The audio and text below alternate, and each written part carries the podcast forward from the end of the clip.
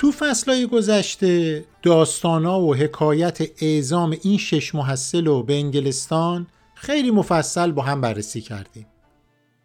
فصل پنجم که فصل آخر از این دفتره اختصاص داره به مسائلی که جنبه داستان و حکایت ندارن. مسائل کلیتر و تحلیلیتر. در واقع این فصل اختصاص داره به برخورد این محصلین با مظاهر مدرن با پدیده های مدرنی که در انگلستان دیدن و باهاش آشنا شدن. این برخورد برای اونا مشغولیات ذهنی رو به وجود آورد که باعث تغییر در افکار و رفتارشون شد. در همین راستا می‌خوایم ببینیم اعتقاد مذهبی این محصلین چگونه بود. چطور تونستن با جامعه انگلستان ارتباط برقرار کنن؟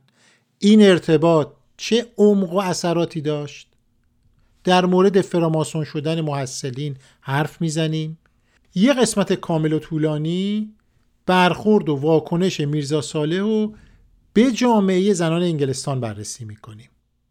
بعد به سراغ استاد محمد علی میریم. می‌خوایم ببینیم چطور با یه خانم انگلیسی ازدواج کرد.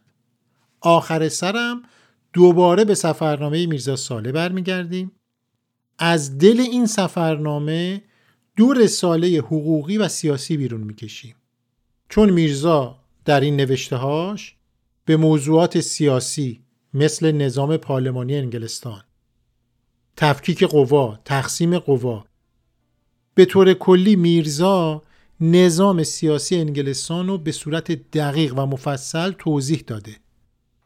در کنار این به موضوعات حقوقی هم پرداخته مثل موضوعات حقوق کیفری، آین دادرسی، زندانها.